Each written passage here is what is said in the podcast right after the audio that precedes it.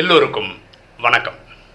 இன்னைக்கு ராஜயோக சீரீஸில் நம்ம பார்க்கக்கூடிய subject, what do we truly learn from Rajayoga meditation. ராஜயோக தியானத்தின் மூலம் நான் கற்கும் உண்மையான பாடம் என்ன? டைரெக்டாக ஒரு சம்பவத்துக்கு போயிட்டு இந்த டைட்டில் நம்ம டிஸ்கஸ் பண்ணலாம். ஒரு நபர், இப்படி ஒரு பழக்கம் இருக்குது அவருக்கு. காலங்காத்தால் எழுந்து நல்லா குளித்து டிஃபன்லாம் சாப்பிட்டு அவர் வீட்டு பக்கத்தில் இருக்க கோயிலில் போய் சாமிக்கு முன்னாடி வேண்டுவார். அப்படி வேண்டுறவர் என்ன பண்ணுவார்னா, பக்கத்தில் இருக்கிற கேட்குற மாதிரியே தான் வேண்டுவார். கடவுளே, எனக்கு நல்ல காசு கொடு, எனக்கு ஒரு கார் வேணும், வீடு வேணும், நல்ல வாழ்க்கை அமையணும், நல்ல பிஸ்னஸ் இருக்கணும், இந்த மாதிரி மக்கள் கேட்குற மாதிரியே வேண்டுறவர். இதை ரெகுலராக பண்ணுவார். டெய்லி கிளம்புற, இந்த மாதிரி குளிச்சுட்டு கரெக்டாக கோயிலுக்கு வர்றது, இந்த மாதிரி பிரார்த்திக்கிறது, இதெல்லாம் அவர் டெய்லி பண்ணுறார். இதை ஒரு நபர் டெய்லி கவனிக்கிறார்.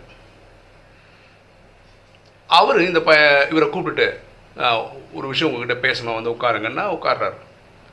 நீங்கள் வந்து வேண்டுற மெத்தட் இருக்குல்ல, அது அவ்வளோ கரெக்டாக இருக்காது அப்படின்னு சொல்கிறார். அது எனக்கு அதை கொடு, இதை கொடுன்னு கேட்குறாருல, இது அவ்வளோ சரியான மெத்தடு கிடையாது அப்படின்னு அவர் சொல்கிறார். அப்போ அவர் சொன்னால், என்ன தான் பண்ணணும்? நான் வேற ஒரு எக்ஸாம்பிள் சொல்கிறேன், அதுலேருந்து நீங்கள் இதை புரிஞ்சுக்க ட்ரை பண்ணுங்கள் அப்படின்னு வேற ஒரு எக்ஸாம்பிள் சொல்கிறார். ஒரு கோயிலில் இதே மாதிரி ஒரு சாது இருக்கார். அவர் என்ன பண்ணுவார்னா, சாமிக்கு முன்னாடி உட்காந்து, ஐ மீன் நிறைய பேர் உட்காந்து பிரார்த்தனை இதெல்லாம் நடந்துகிட்ருக்கும், மக்கள் வருவாங்க, அர்ச்சனை பண்ணுவாங்க, இதெல்லாம் இவர் சைடில் உட்காந்து அப்படியே தபஸில் உட்கார மாதிரி உட்காந்துட்டே இருப்பார். அவருக்கு போதும்னு தோணும்போது எழுந்து வந்து, ஒரு கோயில்னாவே ஒரு கடை வீதின்னு ஒன்று இருக்கணும், முன்னாடி இதில் இடது பக்கம் வலது பக்கம் வரிசையாக கடைகள் இருக்கும்ல, அந்த மாதிரி ஒரு கடைக்கு முன்னாடி வந்து அந்த கடையில் வெளியே தொங்க விட்டுருக்க எல்லா பொருளும் அப்படியே வேடிக்கை பார்ப்பார். ஒரு 1 minute 2 minute அது பொருளெல்லாம் வேடிக்கை பார்த்துட்டு என்ன பண்ணால் பக்கத்து கடைக்கு போய் நிற்பார். பக்கத்து கடையில் இருக்க எல்லா பொருளும் வேடிக்கை பார்ப்பார்.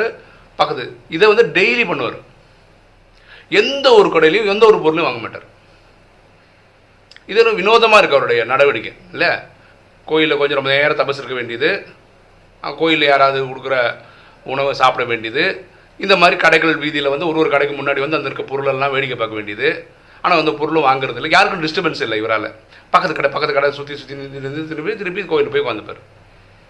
அப்போ இவர் கூட இதை வேடிக்கை பார்க்குற ஒருத்தர் வந்து கேட்குறாரு, அது சாதுவை பார்த்து, ஆக்சுவலாக நீங்கள் என்ன பண்ணுறீங்கன்னே புரியல, கோயிலில் உட்காந்து தபஸ் பண்ணுறீங்க, ஓகே, நீங்கள் சாது இறைவனை அடையிறதுக்காக இதெல்லாம் பண்ணுறீங்கன்னு புரிஞ்சுக்க முடியுது.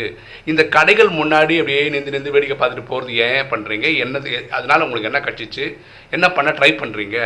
நான் பார்த்த வரைக்கும் நீங்கள் ஒரு நாள் கூட ஒரு கடையிலையும் எந்த பொருளும் கேட்ட மாதிரி தரலாம். அந்த கடைக்காரனே ஃப்ரீயாக கூட கொடுப்பான், ஆனால் அதெல்லாம் அவர் பண்ணலை.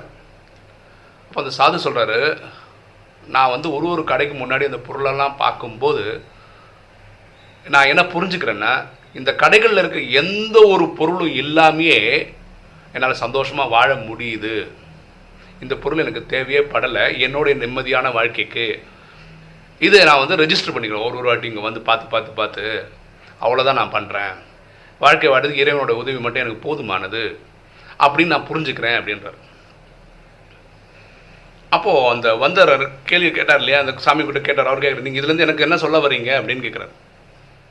ஆக்சுவலாக இந்த பக்தியில் சாமிகிட்ட வேண்டுறதுல வந்து எனக்கு அதை கொடு, இதை கொடுன்னு கேட்குறதுக்கு பதிலாக நான் எதை விடணும்னு நீங்கள் கேட்டிருந்தீங்கன்னா, நீங்கள் அதெல்லாம் விட ஆரம்பிக்கும் போது உங்கள் வாழ்க்கை ஆகா ஓகோன்னு போயிருக்கும், இதுதான் கரெக்டாக இருக்கும் அப்படின்ற.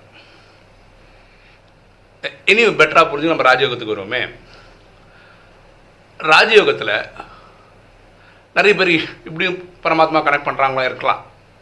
நான் வந்து 9 லட்சம் பேரில் வரணும், சத்தியகுதில் முதல் நாளில் நடிக்கணும், 8 மணி மாலையில் வரணும், 108 மணி மாலையில் வரணும், இப்படிலாம் கேட்குறவங்க இருப்பாங்களா இருக்கும் மெடிடேஷனில். ஆனால் இவங்க எல்லாம் அங்கே போவாங்களான்றது டவுட்டு தான். இதை மட்டும் கேட்குறவங்க கண்டிப்பாக போக மாட்டாங்க. அப்போ அங்கே போகணுன்னா, முதல் நாள்லேயே நடிக்கணும்னா யார் போக முடியும்னா, யார் எதெல்லாம் விடணுமோ. பார்த்தீங்கன்னா இந்த கடைக்கார சாது என்ன பண்ணுறா, எல்லா கடைக்கு போட்டாலும் இந்த பொருள்லாம் வச்சு இது இல்லாமல் வாழ முடியும். அதே மாதிரி மாயன்றது ஒரு அட்ராக்ஷனான உலகம். மாயன்ற உலகம் வந்து அவ்வளோ இதாக இருக்குது, என்ன சொல்கிறது, பயங்கர அட்ராக்டிவாக இருக்குது. அந்த அட்ராக்ஷனில் இருக்கிற 5 தான் இது: காமம், கோபம், அகங்காரம், பற்று, பேராசை. இந்த 5 விட ஆரம்பிக்கிறவங்களுக்கு தான் வாழ்க்கை ஆக ஓகோன்னு இருக்குது. ஓகேவா? இந்த 5 விடுறதுக்கான ஃபார்முலா மன்மனாபவ, தன்னை ஆத்மான்னு புரிந்து தந்தையாக சிவனை நினைவு செய்யும் போது ஆத்மாவில் இருக்கிற அழுக்கு, 63 ஜென்மமாக நம்ம சேர்த்து வச்ச குப்பைகள் எரிக்கப்படுது. ஓகேவா? ஸோ இந்த பாவங்கள், இந்த 5 விகாரங்கள் விடுறது தான் இதில் ஃபஸ்ட்டு ஸ்டெப்பு. அப்போது சத்தியகுதத்தில் முதல் நாள் நடிக்கிறவ யாருன்னா இந்த 5 விகாரங்களும் 100% ஜெயித்தவங்க. ஓகேவா? அப்போ என்ன தான் கிடைக்குது?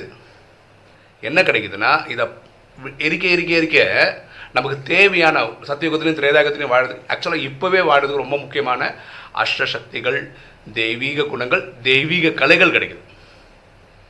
இப்படி நீங்கள் படிக்க முடியாது. அதாவது நான் அஷ்டசக்திகள் என்னன்னு தெரிஞ்சுக்கிறேன், தெய்வீக குணங்கள் என்னன்னு தெரிஞ்சுக்கிறேன், தெய்வீக கலைகள் என்னன்னு கழிச்சுக்கிறேன், இதுக்கு மட்டும் நான் ஹோம்ஒர்க் பண்ணுறேன் அப்படின்னா நான் சத்தியகுதத்தில் முதல்லாம் வரவே முடியாது. ஏன்னா இந்த விகாரங்களை ஜெயிக்க ஆரம்பிக்கும் போது தான் இந்த இடம், இந்த விஷயங்கள் உள்ளே வர முடியும். இந்த உள்ளே வரும்போது தான் நம்ம வாழ்க்கையோட தரம் இம்ப்ரூவ் ஆகும். இதை மட்டும் உள்ளே கொண்டு வந்துடுவேன், அஷ்டசக்திகளை, தெய்வீக குணங்கள், தெய்வீக கலைகளை கொண்டு வருவேன், ஆனால் இந்த 5 நான் ஜெயிக்க மாட்டேன், அது 5 இருந்துகிட்டே போட்டோம் அப்படின்னு நினைக்கிறவங்க முதல் நாள் நடிக்கிறது கிடையாது. புரியுதுங்களா? ஸோ கோயிலில் போயிட்டு எனக்கு அதை கொடு, இதை கொடு, இதை கொடுன்னு கேட்கறதுனால அவனுக்கு எல்லாம் கிடச்சிடும்ன்றது கிடையாது. அவர் எதெல்லாம் விடணும்னு இருக்கோ அதெல்லாம் விடணும். அதுதான் ஸ்டார்டிங் பாயிண்ட். அப்போ 9 லட்சம் வர்றவங்க என்ன அர்த்தம்? யார் முதல் 9 லட்சத்தில் வராங்கன்னா யார் 100% 5 விகாரங்களை ஜெயிச்சிருக்காங்களோ அவங்க அவங்க வராங்க. இங்கே பர்சன்டேஜ் எவ்வளோ ஜெயிக்கிறாங்கன்றது இப்போ 90% தான் ஜெயிச்சாங்கன்னா சத்தியகுதத்தில் சில பிரிவுகள் கம்மியாக வருவாங்க, 80% இனி கொஞ்சம் கம்மியாக வருவாங்க அப்படி. ஸோ திரேதாயுகத்தில் கடைசி பிரிவில் வர்றவங்க என்ன, 5 விகாரத்துலேயும் ஒரு என்ன சொல்கிறேன் 90% ஃபெயில் ஆனவங்களாக இருப்பாங்க. அவங்க தான் கடைசி பிரிவில் வருவானா இருக்கும். ஓகேவா? ஸோ எனக்கு அஷ்டசக்திகள் இருக்குது, தெய்வீக குணங்கள் இருக்குது, தெய்வீக அட்லீஸ்ட் எனக்கு என்னன்னு தெரியும், அவங்கெல்லாம் முதல் நல்லா வர்றது கிடையாது. ஸோ ராஜயோகத்தினோட உண்மையான பாடம் என்னென்னா 5 விகாரங்களை ஜெயிச்சாதான் நம்ம என்ன பண்ண முடியும், இந்த பூமியில் வாழவே முடியும்ன்ற பாடம் சொல்லி தர்றது தான். ஓகேவா? சத்தியகுதத்திலையும் திரேதாயுகத்திலையும் தேவதையாக வாடுறதுக்கு காரணம் இந்த அஷ்டசக்திகள், தெய்வீக குணங்கள், தெய்வீக கலைகள் இருக்கிறதுனால தான். அது வர்றதுக்கு காரணம் இந்த 5 விகாரங்கள் இன்றைக்கி ஜெயிச்சதுனால தான். அதுதான் உண்மையான பாடம். ஸோ நம்மளோட ஃபோக்கஸ் அஷ்டசக்திகள், தெய்வீக குணங்கள், தெய்வீக பாருங்களேன். அஷ்டசக்திகள் நம்ம சொல்லும்போது power to pack up, power to tolerate, power to adjust, power to discriminate, power to judge, power to face, power to cooperate, power to withdraw, இப்படி 8 சக்திகள் இருக்குது. இதை பற்றி நம்ம வீடியோ போட்டிருக்கோம், தேவைப்பட்டவங்க அதில் போய் பார்க்கலாம். இப்படின்னா என்னன்னு கூட தெரியாதவங்க கூட முதல் நாளில் வருவான்.